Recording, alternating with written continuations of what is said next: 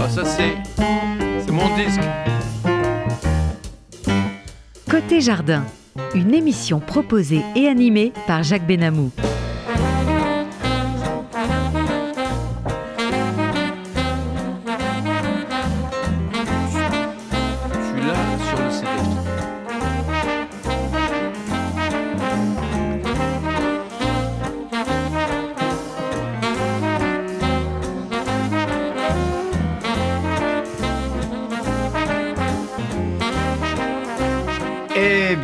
Chers amis, côté jardin, votre compagnie Jacques Benamou pour le meilleur, n'est-ce pas? Et aujourd'hui, j'ai l'immense plaisir d'accueillir un personnage que vous connaissez tous.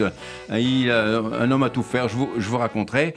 Euh, Monsieur Roland Pérez, bonjour. Bonjour Jacques, bonjour, euh, Roland Pérez. bonjour aux éditeurs de, de RCJ, merci Alors- de me recevoir. Avec plaisir. En tout cas, vous savez que vous pouvez écouter notre émission soit en direct sur un poste traditionnel à la fréquence radio RCJ 94.8. Vous pouvez nous écouter par Internet, en vidéo également, radio-rcj.info en cliquant sur le direct. Et puis dès ce soir, vous pouvez regarder euh, sur, euh, en, en podcast, bien sûr, radio-rcj.info côté jardin Roland Pérez. Et là, à ce moment-là, vous verrez notre ami Roland Pérez et moi-même. Alors, je reçois aujourd'hui Roland Pérez pour une raison bien précise, à l'occasion de la sortie de son livre. Ma mère, Dieu et Litsi, que je vous montre. C'est un chef-d'œuvre d'émotion, je vais dire, vraiment euh, extra- extraordinaire, extraordinaire. Euh, Roland, Roland. Alors Roland Pérez, alors concernant, connaissant votre simplicité, je supprimerai le maître en pensant pardonnez-moi, avec ce... J'ai le casque qui glisse. Euh, euh, je, vous- le maître pendant, pendant entretien. Vous êtes un homme à facettes multiples, je commençais à le dire tout à l'heure, avocat, animateur de radio-télévision et aujourd'hui écrivain. Mais pas que. Vous avez été comédien après avoir intégré le cours d'art dramatique René Simon et on a pu vous voir dans plusieurs films. Après dix ans d'école du spectacle, vous réintégrez le lycée avant d'attaquer des études de droit qui vous conduiront à la carrière d'avocat que nous connaissons. Vous devenez ensuite l'avocat d'acteur et producteur et dès 90, vous devenez chroniqueur sur France 2 dans des émissions matinales et en 96, vous rejoignez Europe 1 où vous devenez Monsieur Droit dans diverses émissions et en particulier vous occupez le rôle de médiateur d'Europe 1 aux côtés de l'animatrice Julie Leclerc qui vient de prendre sa retraite du reste. Vous avez retrouvé le théâtre en 2013 où vous avez joué à guichet fermé au théâtre Montmartre-Galabru puis au théâtre du Temple une comédie sur les mœurs à la télé écrite par Paul Burési intitulée Faites comme chez moi, faites comme une fête bien sûr aux côtés de l'animatrice belge Sandrine Cormand. Parallèlement, vous tenez une chronique droit, pas droit, chaque semaine sur France 2, animée par Sophie Davant. C'est au programme, dans l'émission C'est au programme. On vous retrouve encore à la libre antenne de Jean-Marc Morandini sur Europe 1 et bien d'autres émissions, surtout sur Europe 1, dont celle de chroniqueur de la matinale week-end. Et puis vous prenez la plume pour écrire votre premier roman, Ma mère, Dieu et Sylvie Vartan, dont nous parlerons dans un instant et pour lequel vous avez reçu en 2022 le prix littéraire du Cheval Blanc.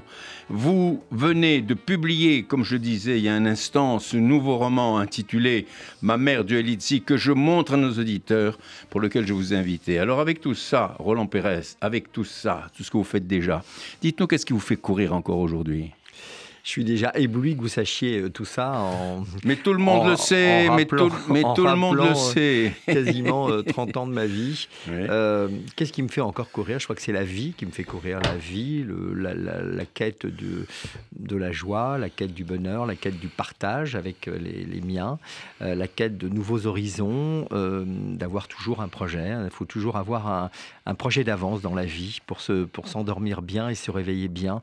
Parce que se réveiller avec des projets, je pense que c'est la, la clé de la vie. Alors évidemment, on n'est pas tous exempts de difficultés, de, de malheurs qui nous frappent, que ce soit euh, Mhm. chez nous, que ce soit aujourd'hui, évidemment, on pense euh, en Israël, où j'étais, où j'étais il y a encore très peu de temps.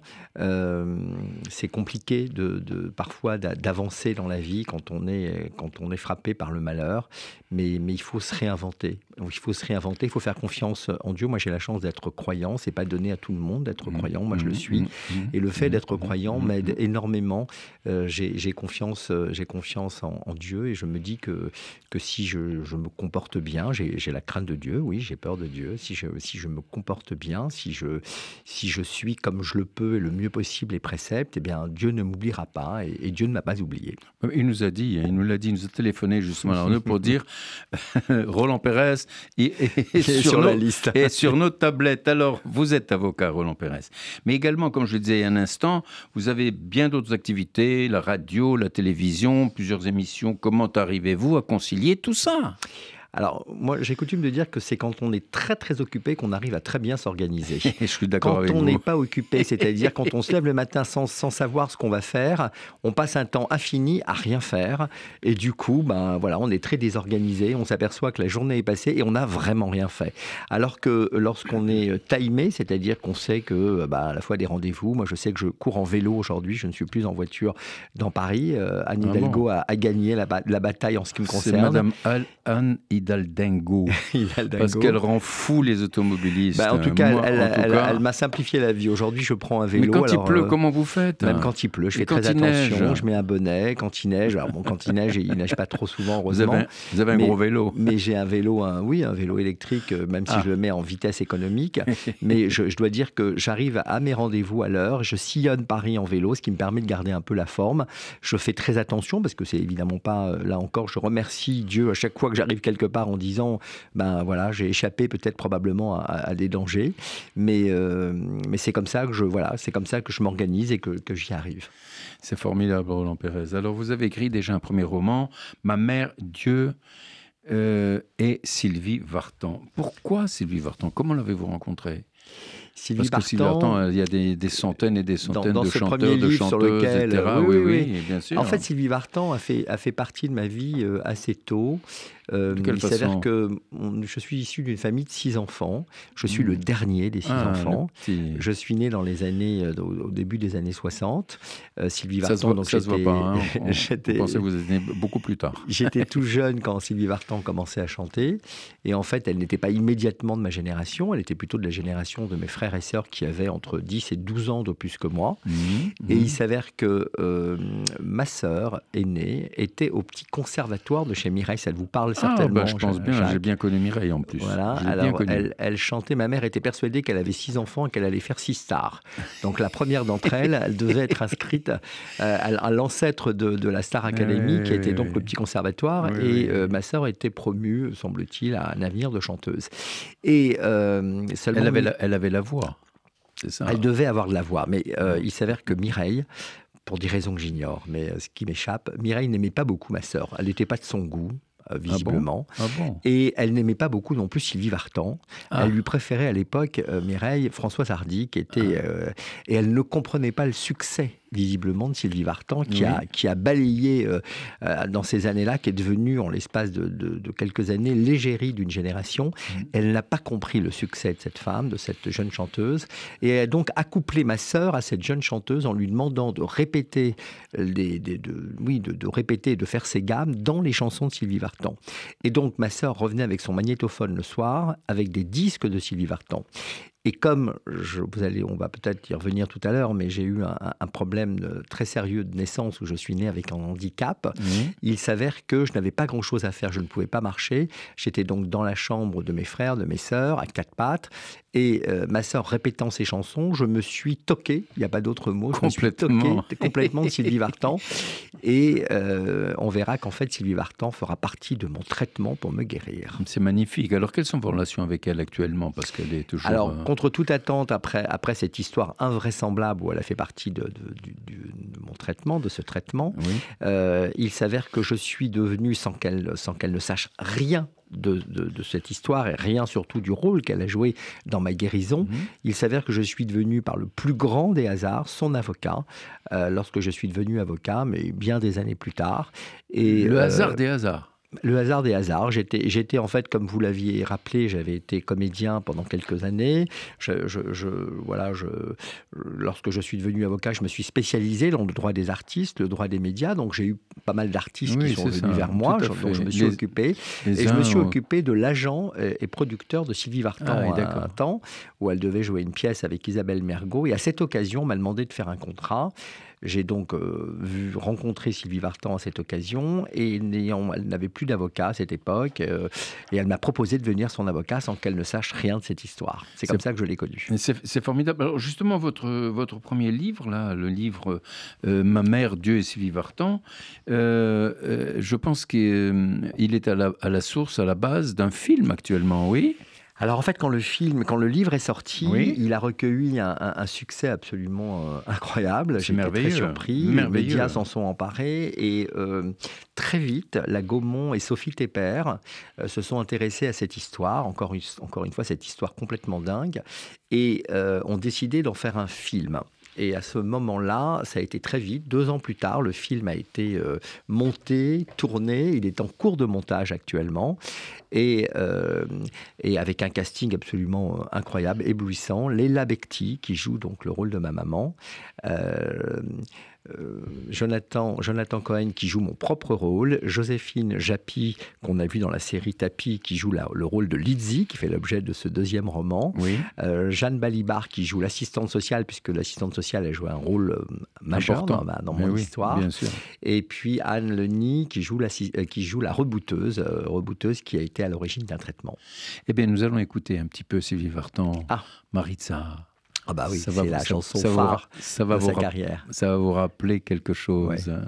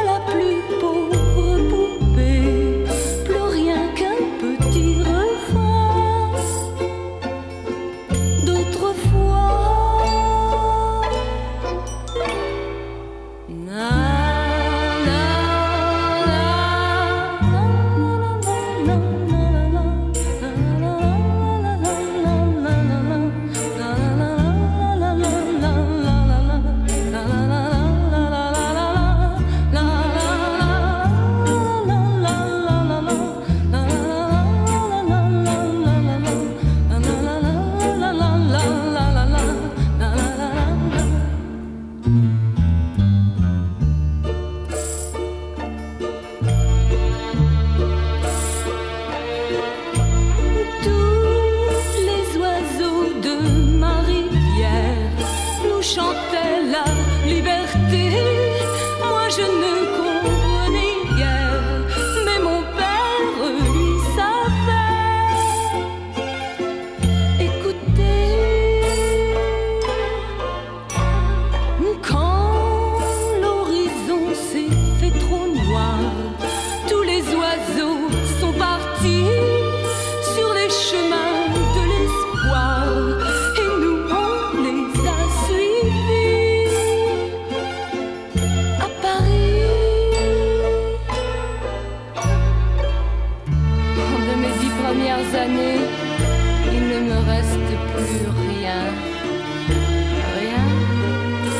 pourtant les yeux fermés, moi j'entends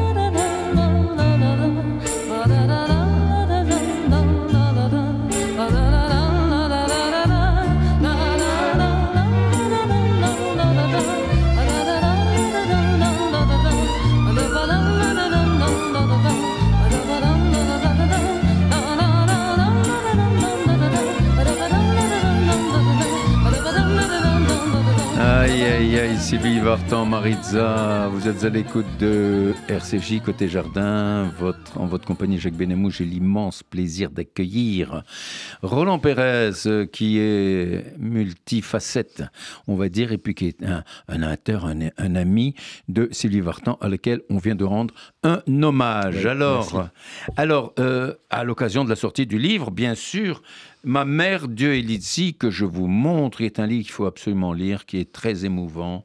Moi, en tout cas, j'ai beaucoup, j'ai beaucoup, vraiment beaucoup aimé euh, Roland. Alors, euh, dans votre livre, votre maman est l'un des personnages presque centraux. Parlez-nous un peu d'elle. C'est la mère juive, par définition. Oui, c'est une femme qui est arrivée dans les années 50 à Paris. Elle était enceinte de son premier enfant, donc ma sœur, la fameuse qui était au petit conservatoire de chez Mireille. Oui. Euh, ils vont arriver ensemble avec mon père euh, et ils vont euh, rejoindre un, des frères de mon père qui a un hôtel-restaurant rue François Mirand dans le Marais. Mmh. on est au sortir de la guerre.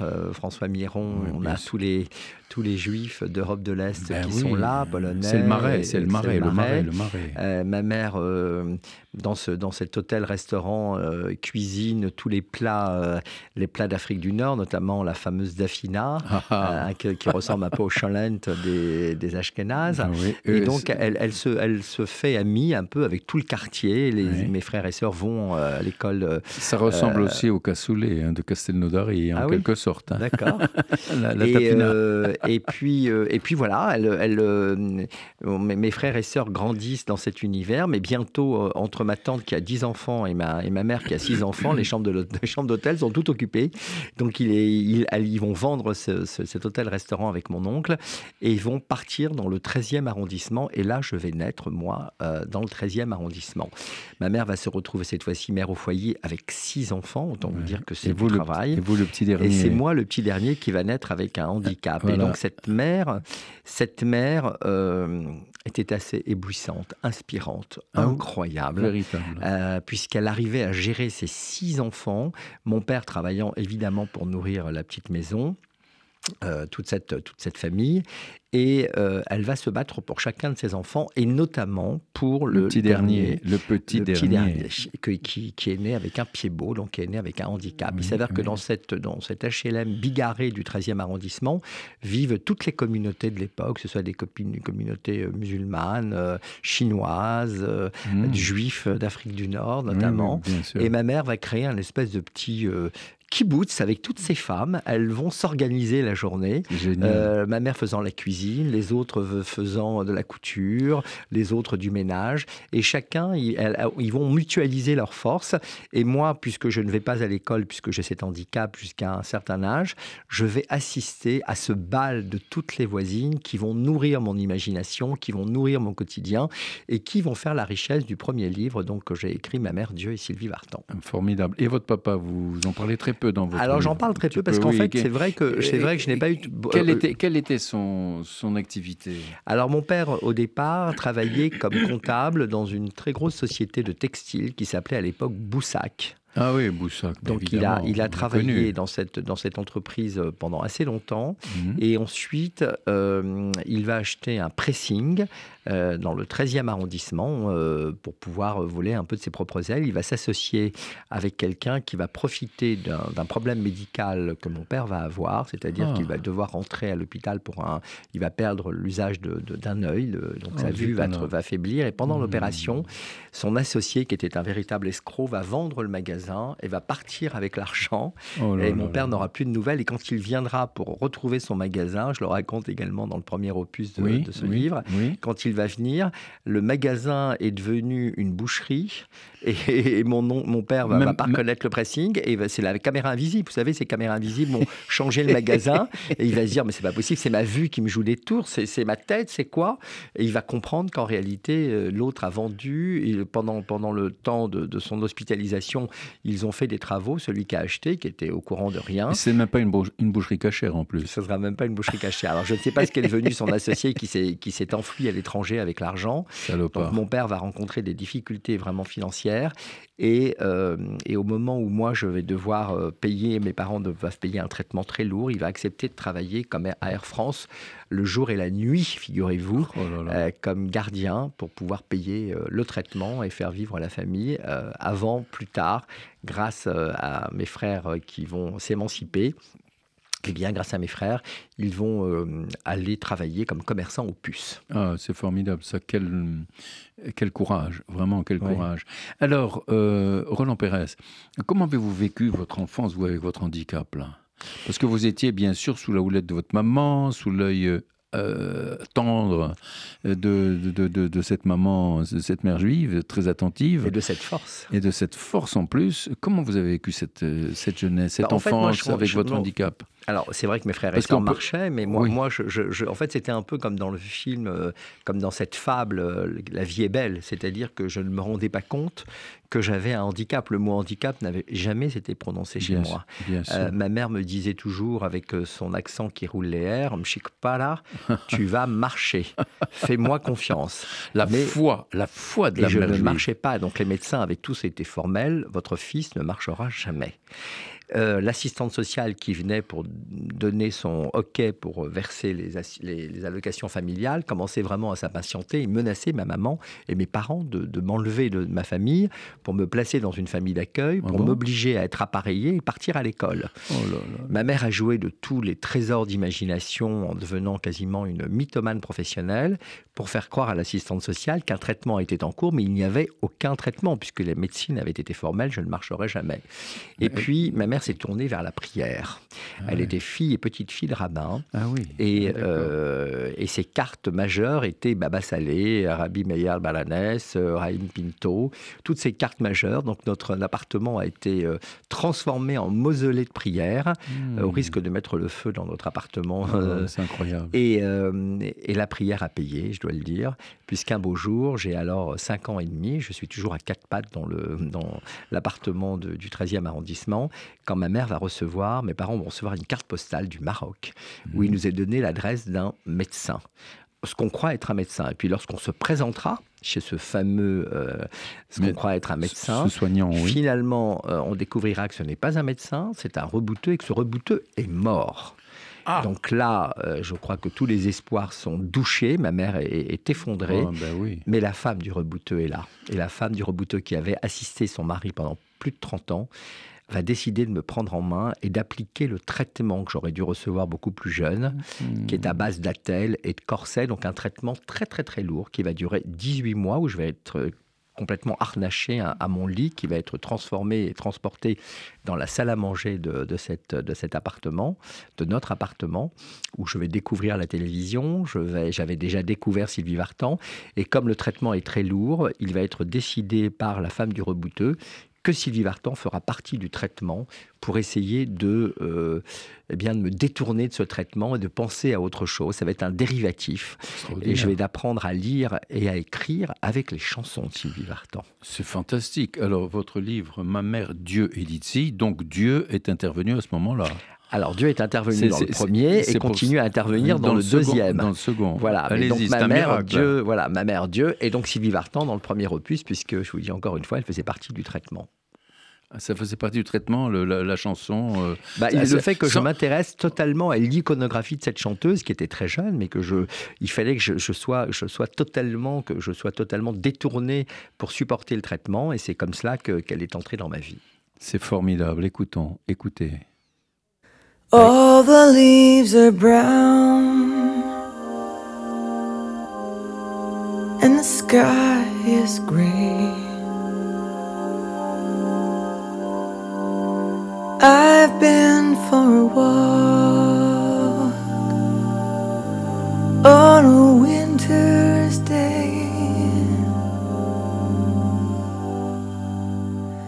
I'd be safe and warm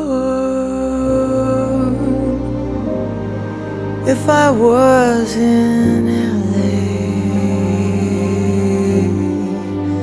California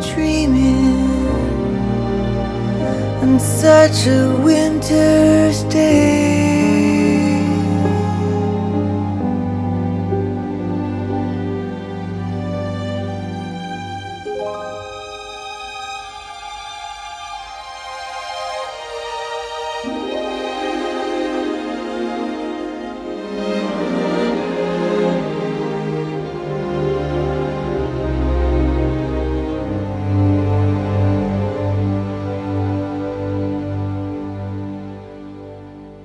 Stopped into a church I passed along the way. Got down on my knees And I pretend to pray. You know the preacher likes the go He knows I'm gonna stay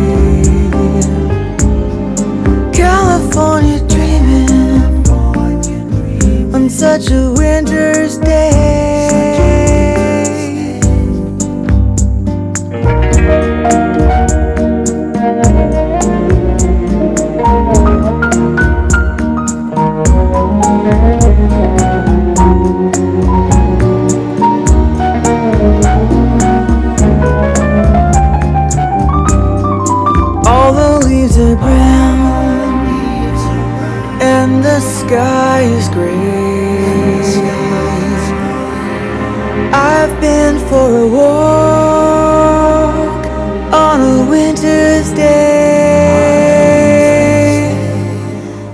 If I didn't tell him.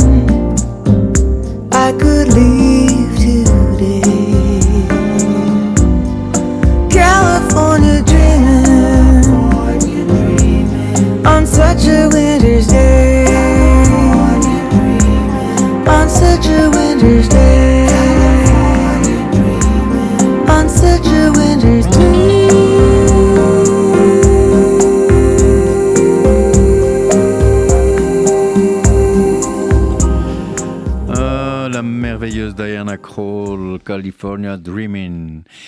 êtes à l'écoute de Côté Jardin sur la radio RCJ, 94.8 sur la bande FM, en votre compagnie Jacques Benamou. J'ai l'immense plaisir, l'immense plaisir d'accueillir aujourd'hui Roland Pérez, qui est avocat, qui, qui a un million d'activités, animateur de radio, télévision, à l'occasion de sortie de son livre.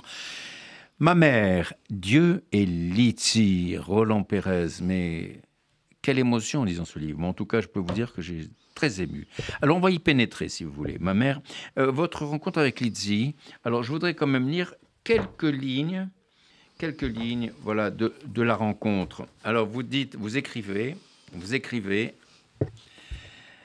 Une jeune femme traversait la salle. Son pas déterminé restait aérien et elle dégageait une énergie solaire et joyeuse, arborant un sourire irrésistible et contagieux. Je l'observais et nos regards sémentaires l'un l'autre. Je découvris son léger strabisme qui rendait ses yeux en forme d'amande encore plus charmants.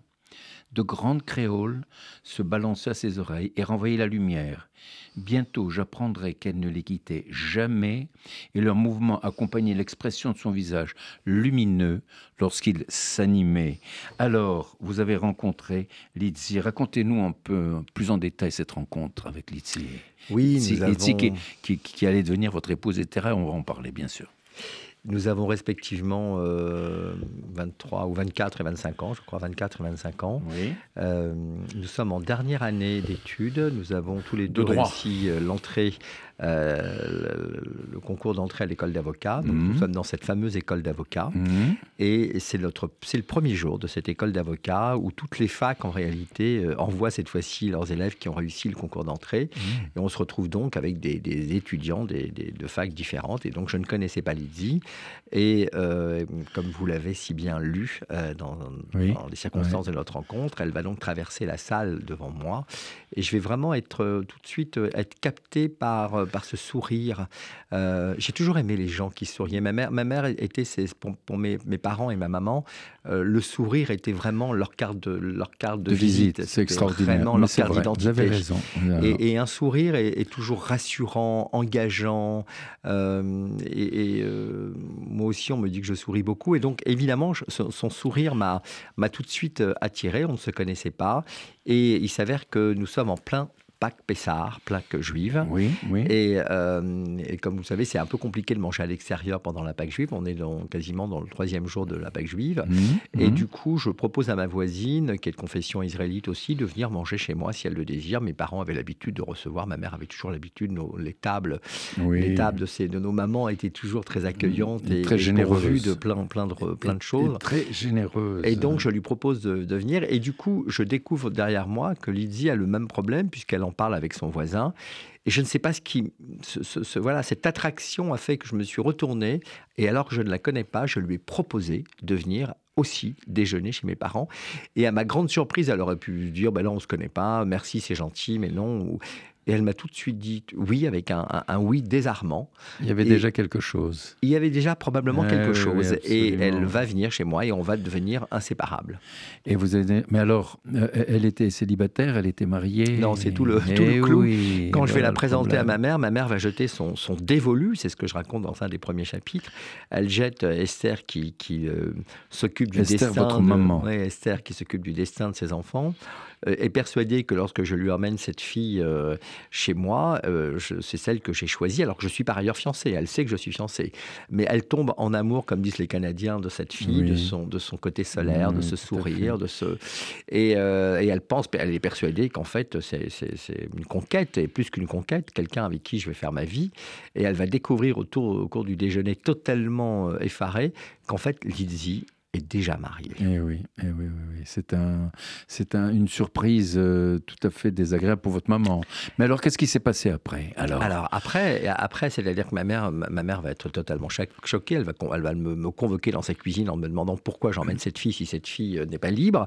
Mais je lui dis, mais enfin, on peut être amis dans la vie. Je te rappelle que moi, je suis Oui. fiancé. Et puis voilà, cette fille, je, je, je, je, je sais, je ne connais pas encore la nature de mes sentiments. Je sais que cette fille est, voilà, elle est quelque chose de, de très attirant, mais, mais je, je n'ai pas, je n'ai pas du tout analysé la nature de mes sentiments.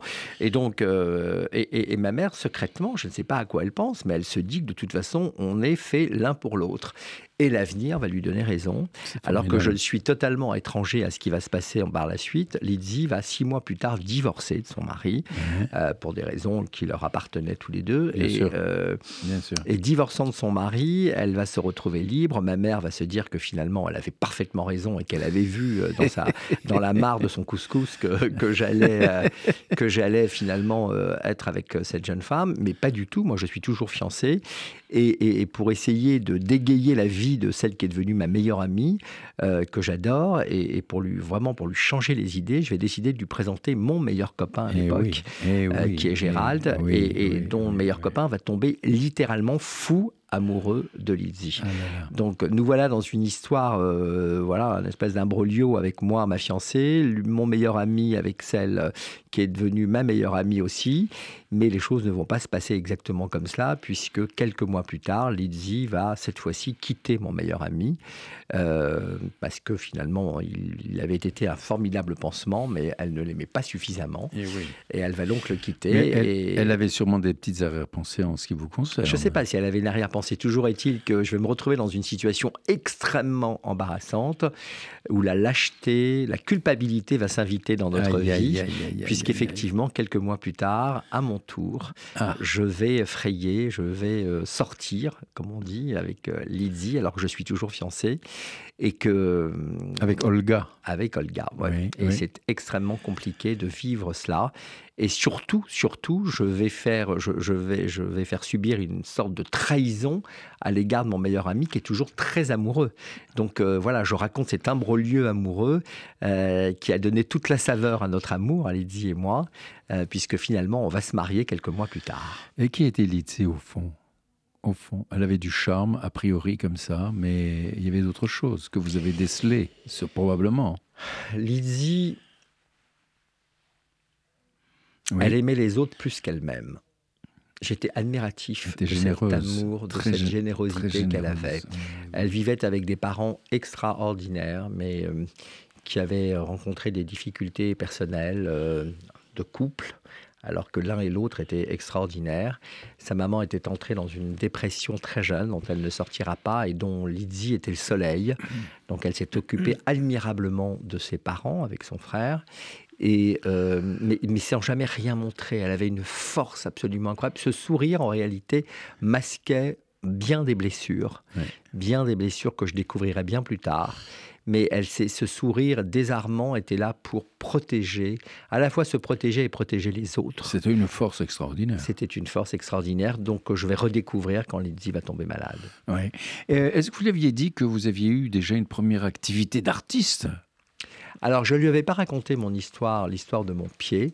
Je la racontais à personne, l'histoire de mon pied, parce que je n'en faisais pas euh, ni une souffrance, ni une frustration quelconque. J'avais été tellement heureux et j'avais connu tellement de choses que non. Alors oui, artiste, elle le savait, elle savait que j'avais joué la comédie, euh, Oui. etc. Euh, ça, euh, voilà. On a créé notre cabinet ensemble. Elle était avocate aussi, donc on a créé notre cabinet ensemble. On a eu trois enfants successivement ensemble, qui Merveilleux. sont nos, nos trois donc, amours. donc on, on va dire que vous êtes marié à ce moment- à Ah oui, partir oui. du moment où vous avez quitté Olga. J'ai quitté Olga. Et- euh, je n'ai pas dit à mon meilleur ami que j'étais avec Lydie. J'ai été d'une lâcheté que je raconte et que je reconnais et que j'avoue et que je confesse aujourd'hui terrible. Vous l'avez toujours, votre ami? Aujourd'hui je ne vois plus. Non, on ne s'est plus vu depuis, euh, Ah, depuis ce terrible moment Ah, où depuis euh, cet instant-là. il a appris, non pas par moi, mais de la bouche de quelqu'un d'autre que j'étais avec Lydie. Alors que, alors aujourd'hui, il a sa vie, il est marié, il a des enfants, etc. Mais, mais euh, voilà, non, je ne lui ai pas dit, je ne l'ai pas revu. Et, et puis Lydie. Vous aviez quel âge au moment de votre mariage alors? J'avais 26 ans. Et Lydie? Elle devait avoir 25 ans. 25 ans, vous avez un an d'écart. Mm.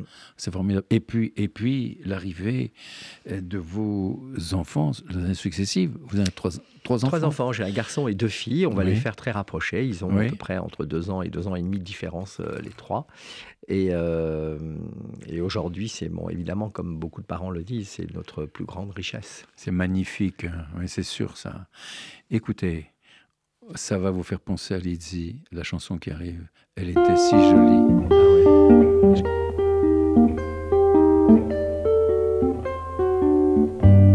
Elle était si jolie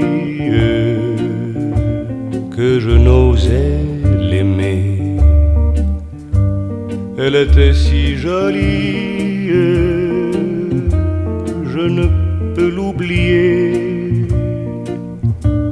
Elle était trop jolie quand le vent la menait. Elle fuyait ravie et le vent me disait Elle est bien trop jolie toi je te connais L'aimer toute une vie tu ne pourras jamais oui, mais elle est partie. C'est bête, mais c'est vrai. Elle était si jolie. Je n'oublierai jamais. Aujourd'hui, c'est l'automne. Et je pleure souvent. Aujourd'hui c'est l'automne, qu'il est loin le printemps. Dans le parc où frissonnent des feuilles au vent mauvais, sa robe tourbillonne,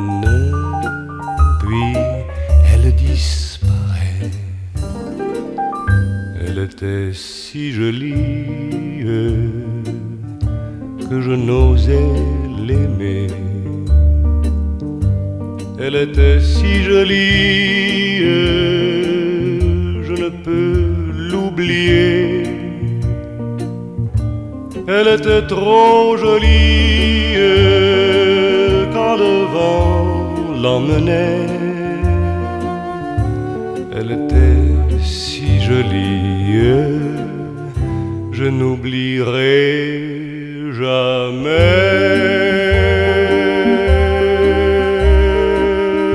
Merci, monsieur Jean-Claude Pascal, il y a si longtemps, mais cette chanson est tellement d'actualité, en tout cas euh, pour Roland, Roland Pérez, euh, euh, qui est mon invité à côté jardin, Jacques Benamou, sur la radio RCJ 84.8 sur bande FM.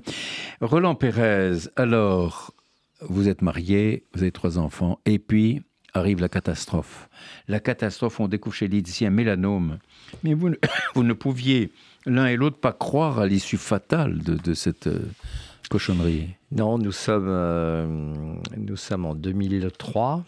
Nous savons, nous, nous apprêtons à faire la bar mitzvah de notre fils, notre aîné Harold. Et euh, à cette occasion, il y a l'occasion d'une visite chez un dermatologue. La dermatologue découvre euh, un grain de beauté qui lui semble un peu suspect, mais au lieu de lui proposer de l'enlever, elle lui propose de revenir quelques, quelques mois après. euh, en lui disant que l'été peut se passer et que voilà, il n'y a pas d'urgence, alors qu'il aurait fallu immédiatement l'enlever pour éradiquer le pire. Et le pire va se manifester euh, justement juste après la bar mitzvah de mon fils, où le grain de beauté va saigner. Et là, le verdict à Gustave Roussy est sans appel. Ma femme est atteinte d'un mélanome grade 4. Alors, il y a maintenant plus de 15 ans de cela. Donc, le grade 4 de mélanome, aujourd'hui, euh, je pense qu'il est parfaitement maîtrisé et, et des traitements sont, sont en place, ce qui n'était absolument pas le cas à l'époque.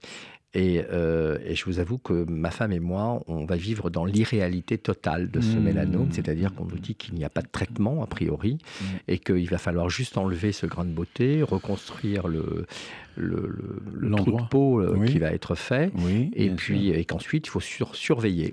C'est ce Mhm. que va faire ma femme. Elle va Et comment elle se surveiller. comportait à ce moment-là, oui? Pardon? Comment se comportait-elle?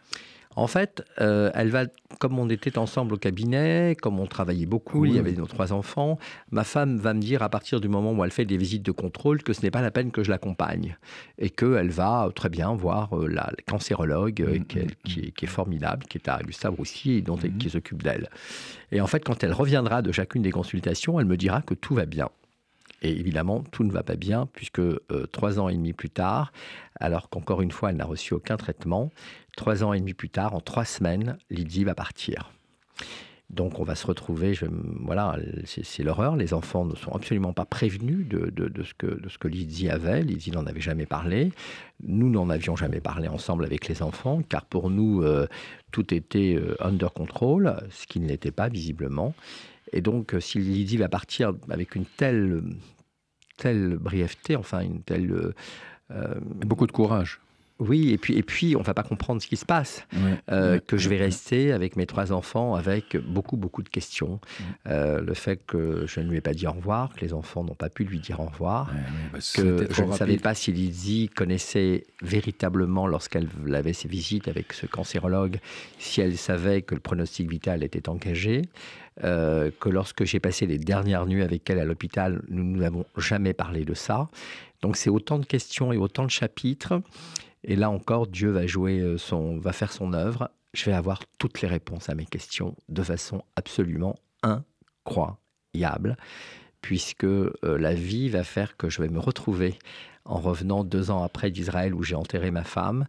Euh, je vais me retrouver dans l'avion, assis, mais vraiment euh, tout à côté, Côte à le côte. siège à côte, côte à côte, Oui. avec le médecin qui a suivi Lydie Ah, et qui va répondre à toutes mes questions. C'est un des chapitres du livre. Oui, et puis en ce qui concerne euh, le fait qu'on ne lui ait pas dit au revoir, je vais, euh, un médium que je ne connais pas, va entrer en contact avec moi, alors qu'on nous dit de jamais aller voir les médiums, et dans la religion on nous dit de ne pas aller les voir, mais si c'est eux qui viennent vers, où, vers nous, il faut les écouter. Mhm, mhm. Je vais donc écouter cette médium, pas tout à fait au début, mais un peu Mhm, euh, quelques temps après.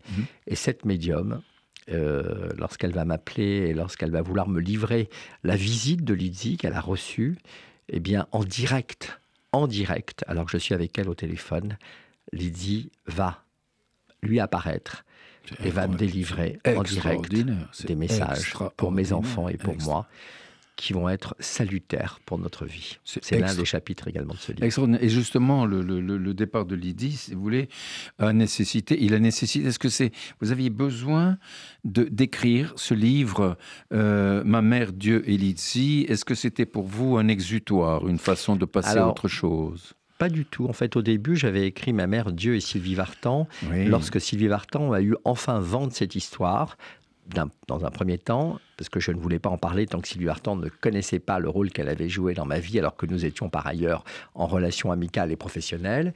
Et puis, lorsque ma mère est partie, je me suis dit, est-ce que je lui ai dit merci à ma mère? Est-ce que je lui ai dit merci pour cette abnégation, pour ce combat, Oui, cette façon qu'elle a eu de tous nous élever et de, se, et de combattre mon, cet handicap Formidable. donc j'ai voulu lui rendre hommage. Mais ce film, ce livre, comme je vous l'ai dit, a eu beaucoup de succès.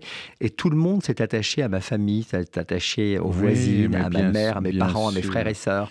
Et, et donc euh, mon éditeur m'a suggéré tout de suite de faire un deuxième livre qui est la suite Oui. et où cette fois-ci Lizzie aurait sa place. Et c'est la raison pour laquelle j'ai fait ce deuxième livre pour lui rendre hommage. Et la place et la place royale. Vous voyez, le temps passe tellement vite, si vous saviez. Alors, euh, on va parler un peu de vous. D'abord, très rapidement, avez-vous refait votre vie? Euh, Première question. Et puis, et puis, allez-y, répondez-moi euh, ensuite. Alors comme dit Yves Montand, on ne refait jamais, jamais sa vie, on la continue. oui, Alors très bien. oui, je l'ai continué, oui, j'ai fait des rencontres, mais euh, ces rencontres ne sont toujours passées au deuxième plan. Le premier plan étant aujourd'hui ce que j'avais promis à Lydie sur son lit de, de mort, j'ai envie de dire, Oui. c'est de m'occuper de mes enfants et que je continue aujourd'hui à être près de mes enfants qui sont mariés. J'ai la chance d'avoir des petits-enfants.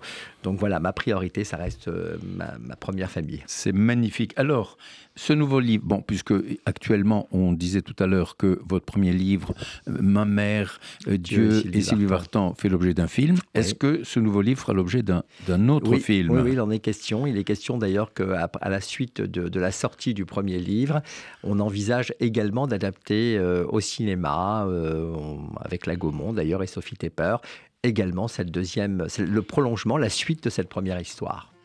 Ah ben c'est formidable. Euh, et euh, dans combien de temps à peu près, dites-moi? Le film sortirait en décembre 2024, donc maintenant dans quelques mois, Ah. enfin dix mois maintenant pour le premier film. Oui. Et ensuite, bah là, là, il est question qu'on commence à travailler sur cette euh, l'adaptation de cette, de cette, la suite de cette histoire, de cette première histoire. Vous savez ce que je vous dis? Je vous dis merde. ne, me dites pas, ne me dites pas merci Non, non, je l'accepte. pour que ça marche, pour que ça réussisse. Eh bien, Roland Pérez, je vous remercie, ce sera le mot de la fin. Ah, C'est à moi. Je vous remercie. je rappelle à nos auditeurs qui sont à l'écoute de Côté Jardin sur Radio RCJ, Jacques Benamou, et j'ai eu l'immense plaisir d'accueillir euh, notre ami Roland Pérez à l'occasion de sortir ce livre. Je vous recommande vraiment, vraiment acheter ce livre. Allez à la FNAC, demandez sur Amazon, etc. Vous allez voir, c'est très émouvant, c'est très chaleureux, euh, vous allez voir, vous allez vous reconnaître peut-être. Au revoir.